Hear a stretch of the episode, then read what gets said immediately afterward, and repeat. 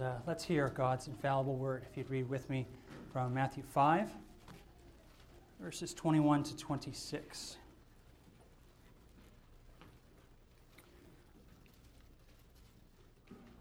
You have heard that it was said to those of old, you shall not murder, and whoever murders will be in danger of judgment. But I say to you that whoever is angry with his brother without a cause shall be in danger of the judgment. And whoever says to his brother, Raka, shall be in danger of the council. But whoever says, you fool, shall be in danger of hellfire. Therefore, if you bring your gift to the altar, and there remember that your brother has something against you, leave your gift there before the altar and go your way. First, be reconciled to your brother, and then come to offer your gift. Agree with your adversary quickly while you are on the way, lest your adversary deliver you to the judge, and you be thrown into prison. Uh, sorry, and you uh, deliver you to the judge, the judge hands you over to the officer, and you be thrown into prison. Assuredly, I say to you, you will by no means get out of there till you have paid the last penny.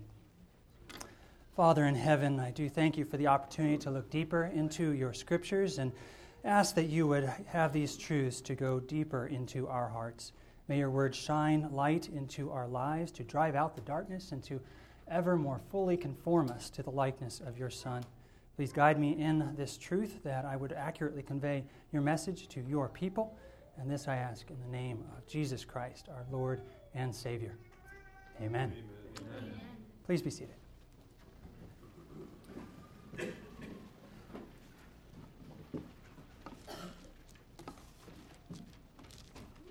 Well, in Matthew's Gospel, uh, this Sermon on the Mount covers three full chapters, so it, uh, it's devoted a lot of space, a little bit less so in the other Gospels, but Matthew chose, for whatever divine reason, we don't exactly know, but to give us more uh, detail here. And over and over again, Jesus makes the point that the issues of sin and righteousness have everything to do with the heart and uh, also with the outward action, but the heart level is where it all begins. Uh, so too in this issue with anger, but also when he speaks elsewhere of the other topics, be it lust or prayer, they all come from the heart. Uh, prior to this specific Uh, section of his sermon, he's already affirmed the continuing validity of the Old Testament law in verses seventeen and twenty, and he then piercingly reminds his audience that those commandments are not only still in effect, but they have huge, deep implications, things that they had been perhaps conveniently overlooking, realizing, hey, I haven't done that big thing, but uh, not realizing that they may have done the underlying sins, uh, whether it be anger or adultery, or hypocrisy, or pride of trying to get people's attention through their long-winded and holy-sounding prayers, whatever the case may be, that they were uh, trying to avoid the outward sins, but avoiding that um, inward issue of the heart. So we must always keep before our eyes that uh, God sees the heart. He knows those inner issues, and he cannot be fooled. Well, uh, in terms of the relevance of this Sermon on the Mount, uh, Jesus calls the audience, and us as well, to a different kind of living. Many people wonder, well, who is, you know, what's Jesus' point in this sermon? Who is he speaking to? Was he really expecting the people of his day to try and meet this high standard? And was he expecting us in a future day to try and meet this high standard? Um, and the answer to that question is that these are kingdom standards, and we're living in the kingdom age. So we can't say it's for a future time, maybe someday, uh, with an extra measure of grace, as some charismatics would say, we'll be able to do it, or in another dispensation, as the dispensationalists would say, then we'll be able to do it, or once we get to heaven, we'll be able to do it. These are kingdom principles for kingdom living, and we're living in that age, and we have the king currently reigning, hence these are expectations for us today. Uh, we need to learn them well and to learn how to do them. Um, so indeed, and it's perfectly justified to accept the fact and be honest with ourselves and realize that these are radical principles. And that's kind of the point. Uh, if he wanted to go easy on us, he could just let us go our way, wandering off the cliff into destruction, couldn't we? But would we really want that? No, it's good to have a high standard, and it's good to set that bar high, and then to not shirk from it. Uh, he desires so much from us. Knowing that we can't accomplish it, he doesn't just say, well, fine, just go ahead, that's all right, I know you can't do it. No, he came uh, sending his son uh, to pay the price to accomplish for us what we couldn't do by ourselves. So when you say, God, I can't do it, it's just too difficult, you are halfway correct. You're right. It is difficult. It's impossible for you to do as a sinner. but it's far from possible. It's required and certainly uh, able to do it when we have God's Spirit within us. And that's that's the good news of the gospel, isn't it? The good news is that recognizing where we were, lost in our sin, unable to do it ourselves, the good news is that now we're able to do it. The good news isn't that he changed his standard, tossed out his law. That wouldn't be good news. That would be denying Scripture, the fact that God is true and can't change his mind. The good news is the law is still in effect and uh, for those continuing moral principles, and we're enabled to do what people previously were not able to do. And that is indeed good news. Amen? Amen. Amen. So let's embrace this good news. Well, in this sermon, uh, covering these chapters, uh, Jesus speaks to novices, people being initiated into this kingdom living, uh, much like some of us, no doubt. And I think if we're honest with ourselves, whether we've been Christians for a year or ten years or twenty, we're novices in some areas still. We're not done with that sanctifying work. So kids don't need to feel bad that you're uh, behind the loop here. I remember when I first got saved, which was when I was uh, twenty-six, I remember thinking, oh, all those wasted years. If only I'd gotten saved when I was eighteen, then I would have had you know, eight more years to catch up with all those other people. I wish I'd grown up in a good Sunday school and started earlier and uh, had those years under my belt. So the kids, don't excuse this and wait till you're uh, older to try and catch up. Now is the time to invest in fruit for the future. But for us who did start late, uh, it's never too late, and uh, the Holy Spirit is in the business of having people catch up quickly. So um, as I mentioned, there's a whole host of challenges laid out not only in this chapter, but in the chapters that follow, and we're just going to deal with one of those. Uh, the issue of anger is what I want to look at. And uh, I ask you, honestly, to take a look at yourself, hold up that mirror, and ask, are you ever angry? Uh, perhaps you use a different terminology for it, an unbiblical terminology, I would suggest. Uh, I was just upset. I get upset sometimes, or you know, I lost my cool sometimes. But uh, the Bible is unflinching when it condemns these things as anger. So simply by saying, oh, I got frustrated with my wife last week. Yeah, you're right. Or, oh, I was a little you know, disappointed in uh, my brother when he stole my toy. Now, let's be honest. Uh, let's call a spade a spade and say, yes, I was angry, and God is not pleased with that. Uh, we may call it other names to make it more acceptable. I know some of you have been reading that book, um, Acceptable Sins by, is it Tripp? I'm not sure the author, or Bridges, I'm sorry. And uh, he makes a valid point that we try to uh, lay a carpet over some of these things that aren't quite screaming for attention, but uh, that's an ungodly practice, so we need to pay attention to this, as God does, as we'll see. Uh, so looking at verse twenty-two, uh, he says that unrighteous anger is sin.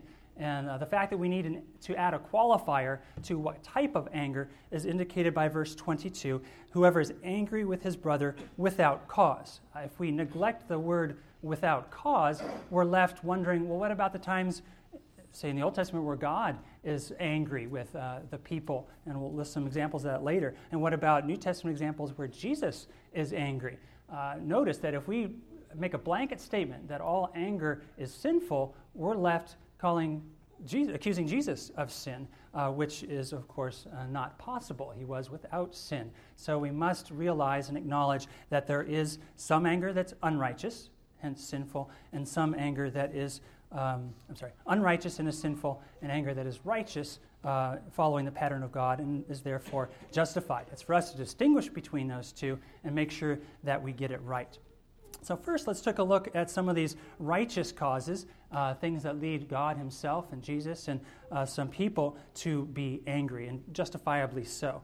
Uh, so by way of example, as I alluded to, uh, God had righteous anger, for example, at Moses' unbelief uh, in uh, Exodus four. Also, he's angry at the mistreatment of widows and orphans and strangers. Uh, repeatedly, that's the case. He says, I am angry. Uh, he's also justifiably angry at the worship of idols, things that offend his holiness and the pure holy worship that he expects from his people. So those are all examples where God is angry, he has a good reason to do so, and uh, we're not to accuse God of sin for being angry. And of course, Jesus, he was angry when he stormed into the temple, threw over the tables of the money changers, and that was a justifiable action, trying to purify the worship in the time there of his day.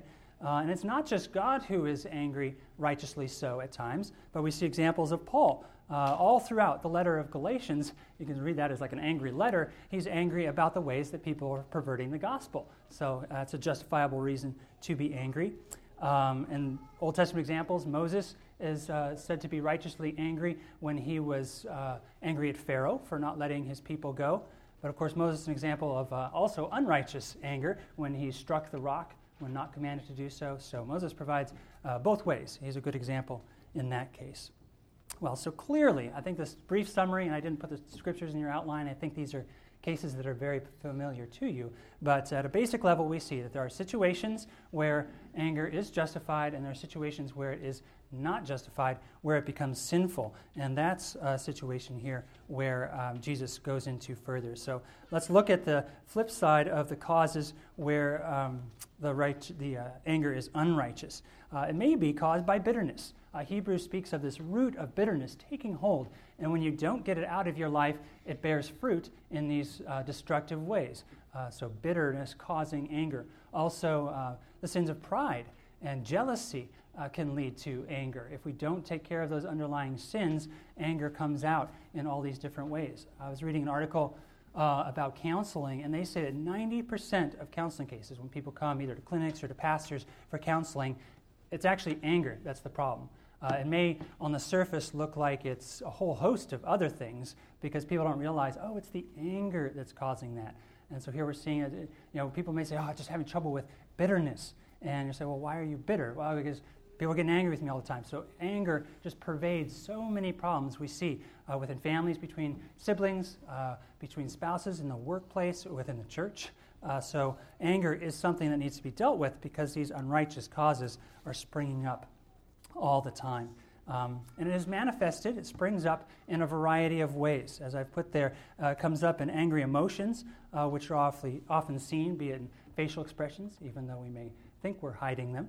Uh, they come up in words, which are so often uh, indelibly heard by people, and they are seen and felt in actions. So let's take a look at these three things.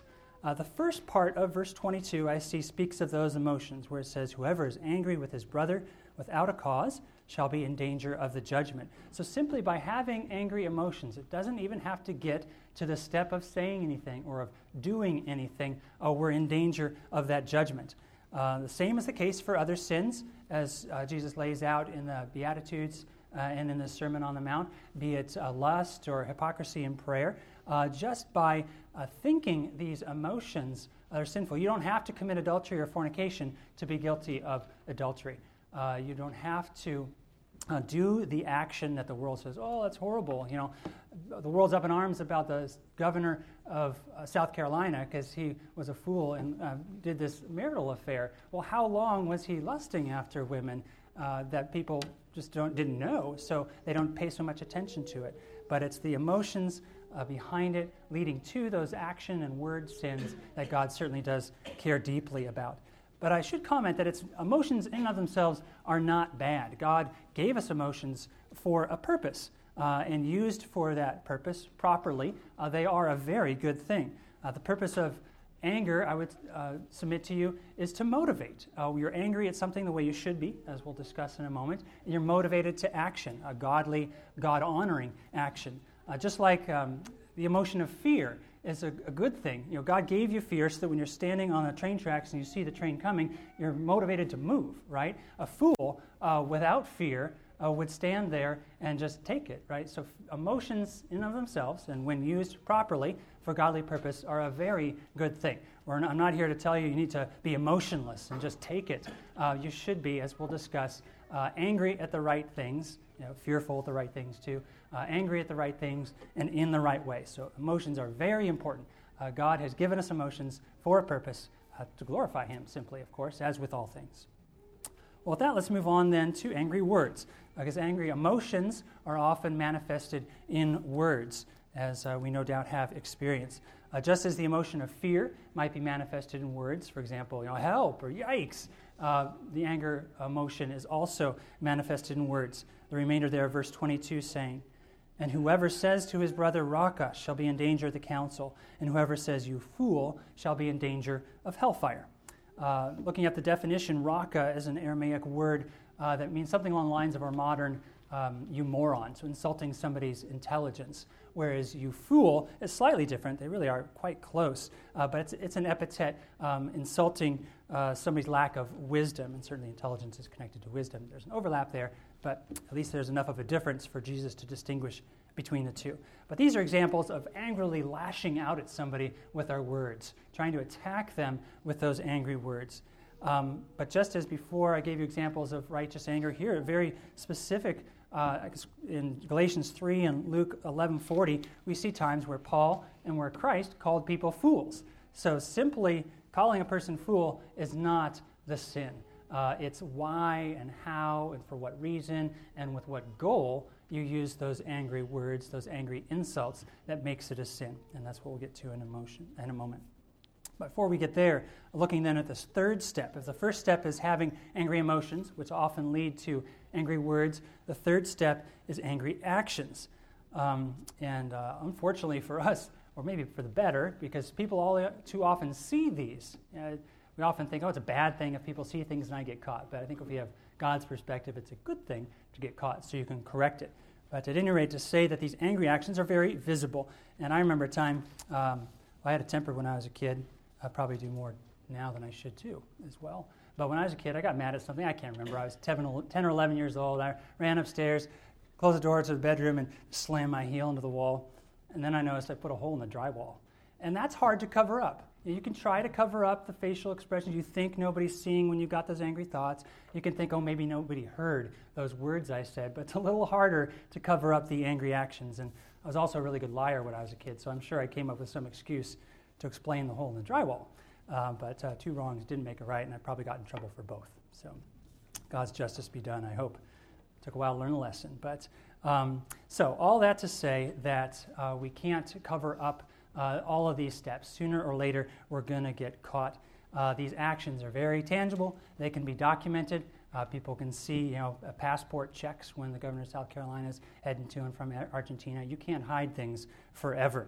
Uh, but uh, heaven forbid that these actions go to that next level, that we actually engage in murder. And that's what uh, Jesus is connecting back to in the latter verses here, where he says to, you know, go, try and be reconciled, you know, find the offended party in case, you know, you don't want it to go so far to a point where you're uh, given over to the judge and you're put in prison and you're found guilty and you're staying there paying the penalty until uh, the justice is satisfied. So long before it gets that far down the road, it needs to be uh, reconciled um, because once it's gone that sour, uh, it's difficult to take back.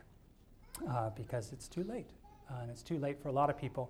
Uh, not too late for God's grace and forgiveness, but certainly at a point it's too late to not uh, hurt other people. That can't be undone.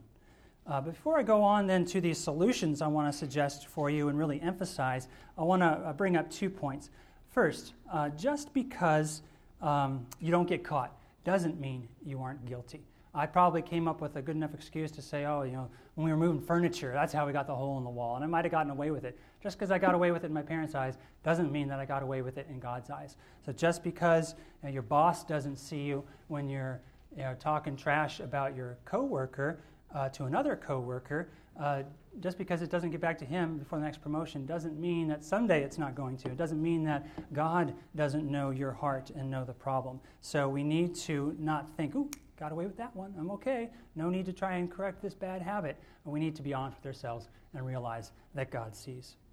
Second, to notice the escalation of the situation. Um, some uh, people who take a look at this passage actually see three different situations and three different penalties. Uh, the first situation being the thoughts, the second saying Raka, the third being you fool, and then you know one is judgment, one is the council, one is the hellfire as the punishments. Um, I agree more with the position that they're seeing different angles of the same thing, that they're really wrapped together. But at any rate, we definitely can see an escalation. I think they all have the same penalty, hellfire, judgment, uh, con- condemnation by the council, but uh, they're little different angles, and they tend to escalate. We start with small sins, and then we, with better practice, move on to the bigger ones, right? Uh, so it's really important to intercept these at those earlier levels before they get worse and worse. And we may think, oh, I've I've stopped at step one. I've I've never done anything worse than the angry thoughts. You know, sure, yeah, I've you know cursed at my wife in my head, but I have never said anything mean to her out of my mouth. And I would submit to you that pretty soon you probably are, because the more you practice that in your head, the more it's going to have likelihood to come out of your mouth. Uh, you may say, though, also, you, oh, I've stopped at step two. Yeah, you're right. I've said some angry things out of my mouth, but I would never hit somebody. Well, I would submit to you also that those verbal volleys coming out of your mouth are someday going to lead to volleys of a fist or something flying across the room at something or somebody. So we need to take seriously uh, the risk for escalation and not be so prideful or calloused or uh, hypocritical to think, oh, it's just the other guy, the other fool, uh, to um, that he's the one that falls off the edge like that and you know, gets taken to jail for uh, whatever type of abuse. So we need to be honest and not use psychological language, say, oh, venting. That's a good way to deal with your anger. All venting is is giving license for using angry words. Uh, God condemns that as a sin. That is not a good way to handle anger. Uh, being angry is not a good, uh, continuing in unrighteous anger is not a good way to deal with sin. We need to resolve it so it doesn't progressively get worse. So just keep in mind those two things. God sees, even if we think we're Uh, hiding it, and that uh, there's an escalation here that we need to be honest with ourselves about and not trick ourselves into uh, just letting it uh, fester longer and longer. Let's then get into the solution. That's the fun part, because God, uh, as is true with all aspects of the gospel, does not leave us to be hopeless and wish we could do better and fail again next time. He gives us solutions. And I think the two main ways that he presents us with a solution are to transform it and to resolve it. So let's look first then at transforming this anger. Uh, so again, having acknowledged that we're fallen people and we live in a fallen world, things are going to come up that make us angry, and rightfully so. Uh, if we're never angry at anything, uh, I think there's a problem. Uh, we're not to just shut off the emotion and live in some blind, unaffected bubble. That's not what God calls us to do. Um, salt is not being salty when it's sitting in the shaker. It needs to be out there interacting with things, and salt put in a food interacts with an acid, and it has to do battle. So when we're out in the world, uh, we are uh, having things coming at us. That's just the way life is. Uh, if we think that we can solve our sin of um, you know, fornication by never uh, using a computer uh, and never having internet access, therefore we'll never get to pornography, we're fooling ourselves into thinking it's that thing that is causing us to sin. Similarly with anger. You say, you know, I'm just going to stay away from all these people that annoy me. Then I'll never be angry. Well, somebody else is going to come along. Uh, and if it's your spouse, you can't get away from them. So it needs to be dealt with. You can't say, it's that other person, it's that other situation. If only I got a different job, then I wouldn't get angry. Uh, the sin is in us. It's not outside. Um, as so many you know, um, recluses and uh, monks have found out. They can't run away from it. Uh, so let's look then at how we uh, gradually have this anger, uh, transform it into something that's righteous. And first, to say that godly anger is godlike. So we must be angry at the things that God is angry at. Um, so uh, Proverbs nineteen eleven reads, "The discretion of a man makes him slow to anger, and his glory is to overlook a transgression." So there are some transgressions, some offenses against us that are worth overlooking. Uh, just let them go, um, that we don't need to dwell on them. Um, and there are things that God is angry at that we should be angry at. We should be angry at the murder of abortion. That's not a right thing. We need to be angry at it, and for the right reasons. Uh, but maybe a more personal example. Take the example of a child. Uh, you, you've told them ten million times to not climb on the couch and not, and play with a stack of books on your end table. Lo and behold, they do it. Well, I ask you, why are you angry at that? Are you angry because they knocked over the book and uh, bent the pay, the corner of it? You know, it's a collector's edition or something, and your pen was standing on top of it, and it's dashed under the couch, and for the ten thousandth time, you got to hunt down a pen next time you want to write a note. So what are you angry about? Are you angry about the inconvenience? Or are you angry about their rebellion? Because maybe fifty, a hundred times you've told them, don't do that. Um, so God is angry at rebellion, and so should we. So if you take a moment and ask yourself, wait a second, why am I angry at this? Am I angry for the right reasons or the wrong reasons? If it's the right reason, you're headed on the good path. Uh, God is angry when people don't meet his holy standard, and uh, it's okay for us to be angry when people don't meet a righteous standard as well. And with that, of course, comes a caution. We need to be careful that we're laying down an appropriate standard. Uh, you won't find in Scripture that uh, you know, thou shalt not uh, toss over a stack of books. Uh, but yet, uh, there are reasons for safety or for respect for personal property where it's okay for a parent uh, to make that rule. We don't have to look for it exactly written there in Scripture. Uh, but we do need to be cautious. Uh, some families make so many rules Uh, that the kids are lef- left with nowhere to turn. We need to understand, you know, people have energy and it needs to express somehow. Um, and uh, let's make a way that that can happen. Uh, so all that to say, there's a holy standard that can be offended. When it is offended, it's sin, but we need to be careful what sin or what standard we're implementing, which actually I'm sort of getting ahead of myself here. But um, and also for that to say that, that God's angry at the problem. Uh, yes, he's angry at the sinner. He's angry at the sin that the people do. So we, too, need to be angry at that problem. And when we're angry at the right problems, then we have the potential for being angry in the right way. Well, moving on to the next sort of qualification for righteous anger, to transform what's bad into what's good. Uh, God's anger is legal. Um, uh, it must be accordance, in accordance with God's law. Um, as I said, uh, it doesn't. We're not going to look and see a commandment, you know, thou shalt uh, respect a stack of books. But yet there are parameters that God gives us within family government for uh, implementing that. And also take that to the next step of a- implementing a punishment. The punishment must be in accordance with God's law. Uh, we all know about spheres of government. Uh, the sword is reserved for civil and the rod for family.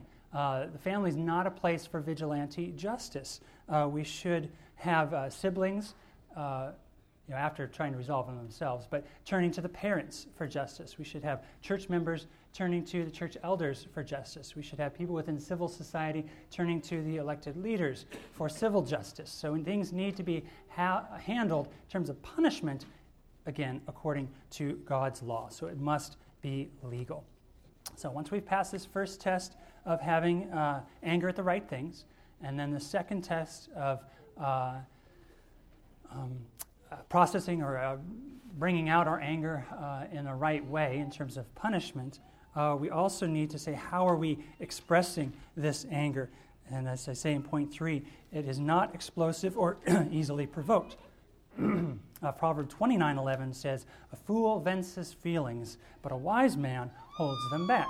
Again, there's times where it's appropriate to not even be angry at all. It's times to be angry, but to do it appropriately, to not just unload those verbal tirades that I mentioned that the psychologists will say, oh, that's good and healthy, you're unburdening your heart, you're being honest with people. No, a fool vents his feelings. A wise man restrains them. Uh, how many times did God uh, restrain his wrath against the people of Israel?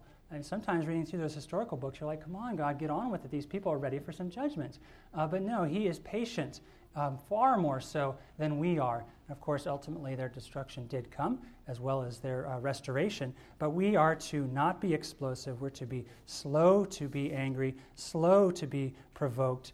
Um, so if you see yourself running over to that kid who's um, standing on the couch, knocked over the stack of books, and uh, you grab them so hard that you almost break their arm to throw them over the knee, or you've got, you know, white knuckles showing as you're grabbing that spanking paddle, there might be some evidence that you are uh, being provoked rather quickly and that uh, your anger is exploding.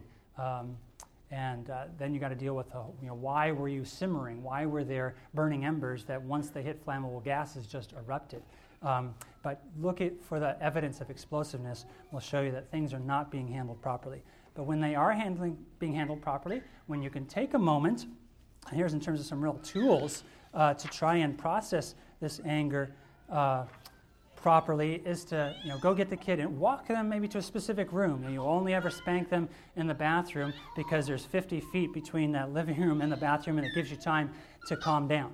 Or in a conflict with your spouse, uh, Jay Adams is a big advocate of what he calls the conference table. It may be a little desk or, you know, the end of your dining room table, where whenever there's an issue, you all know to go to the conference table, because once you get to the conference table, that's the space in which you all sit down and discuss things frankly. So the time it takes to say, you know, honey, there's something that's bothering me, let's go to the conference table. The time it takes to say that, to walk to the conference table, the time it takes to formulate a godly prayer for God's grace and mercy in your marriage, that's another moment to uh, have things settle down and to have godly anger. And then the time it takes to discuss things. It's time for it to be processed in a non-explosive, uh, in a uh, slowly provoked type of manner. So let's try and practice those. Uh, well, moving on to the fourth thing then, that God's anger does not take pleasure in wrath. God is not delighted in the death of the wicked, as we read in our reading of Confession. Critical to remember. Uh, if you see yourself, you know, maybe a situation at the office where, um, you know, the guy, your coworker's been cheating, basically stealing from the company by uh, you know, checking personal emails like, continuously on company time. And so this is a, a correct reason to be angry. He's stealing. Uh, you may be totally justified in going to your boss because you perhaps you know confronted him directly before, nice gently, but he didn't do anything. Now he's continuing to do it. Your boss is the one who's got the authority to correct it, so you're justified in going to the legal authority, the boss. But ask yourself, uh, are you secretly being like, sweet, now's a time when I can get rid of this guy because he really annoys me for some other reason? So just like God, though he has perfect wrath and per- perfect justice that's being offended by these people, um, he doesn't have delight and joy in this, nor should we have a secret pleasure in seeing somebody else's downfall. Uh, that's not a godly way to manifest our anger. Uh, it's also in Ezekiel where the nations around uh, Israel, uh, who God used to judge Israel, are then punished themselves for gloating. They say, aha, aha, you know, God wasn't able to save them. And, and Yahweh is like, you guys gloated, just wait until you get it. And they're judged but never restored uh, until the time of the Gentiles for us. But uh, so we need to not gloat in somebody else's downfall, to always be remembering, but for the grace of God go we. If we think we're better than somebody else, that's when you're the hair's breadth away from going exactly where they are. So with all this, I say to be uh, motivated by somebody's uh, need for restoration and reconciliation, whether it be with you or with God, uh, to be motivated for the right reasons, addressing the right problem, and uh, to be handling it in all these ways that I've said properly, to not be explosive, to be slowly provoked, uh, to be legal in both uh, assessment of who's responsible for it and for how to punish it. All these things come together to make your reaction uh, godly and hence to get to a solution, uh, which brings us to this resolving the problem. Because uh, if we keep these points in mind, we see that godly anger has a purpose, a very noble purpose, to solve a problem. Uh, if none of us ever cared about anything, the problems would continue. So when we have godly anger, we can address these problems and seek a godly solution. So rather than stewing on something or ignoring it, but stewing on it and uh, erupting, we need to address the problem to resolve it in godly ways. And I mean, this down, sounds kind of no-brainer. I mean, how many times when you're arguing, toddlers come running to you, you say, just solve it yourselves, get it over with.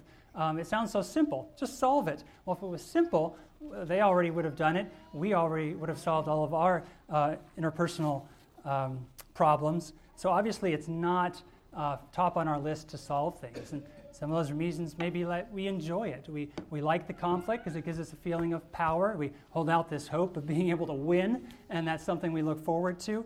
Um, uh, it may be that we really uh, look forward to having somebody else gets what's coming to them.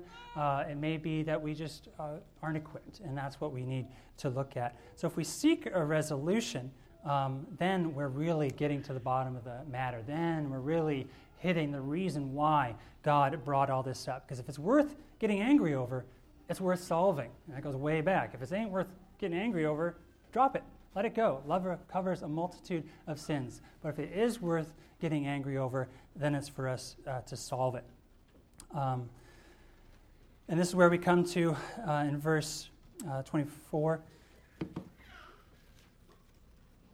If you bring your gift to the altar and there remember that your brother has something against you, leave your gift there before the altar and go your way. First, be reconciled to your brother. Um, We shouldn't just wait uh, till later. That word first is critical. Uh, no doubt uh, would be very uh, inconvenient to try and resolve it at that time.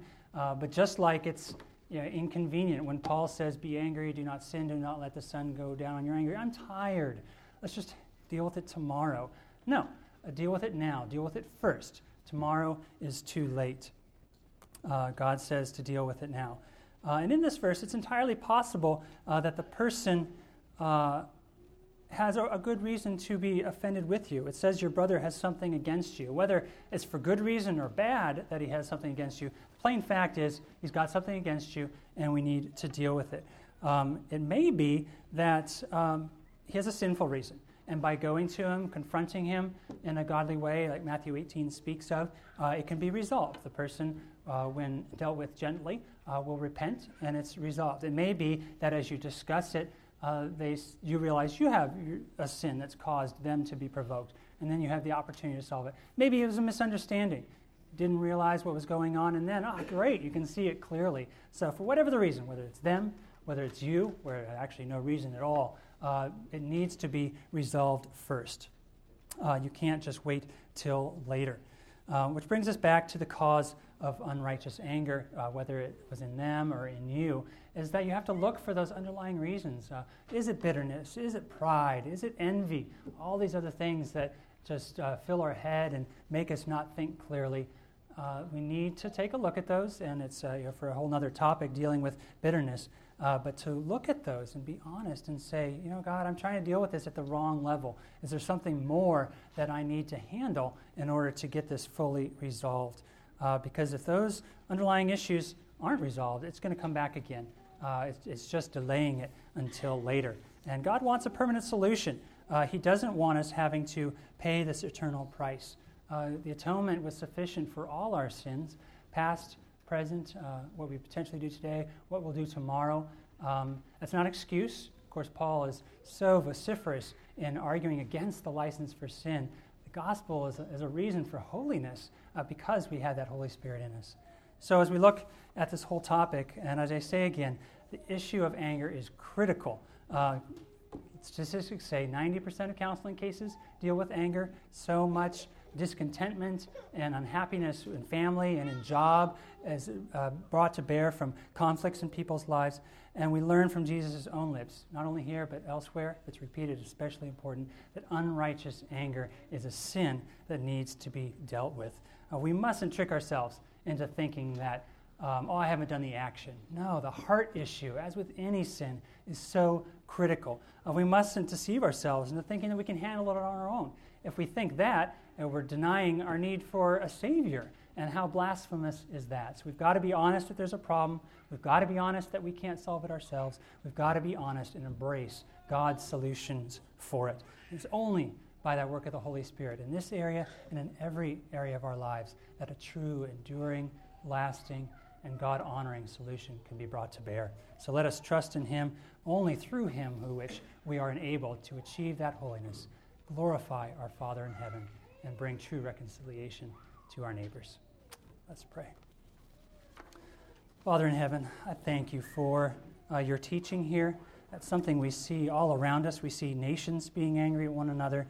We see family members being angry at one another. Lord, this should not be so. Uh, that in your true peace that you give. Uh, of course, it only comes through your Son.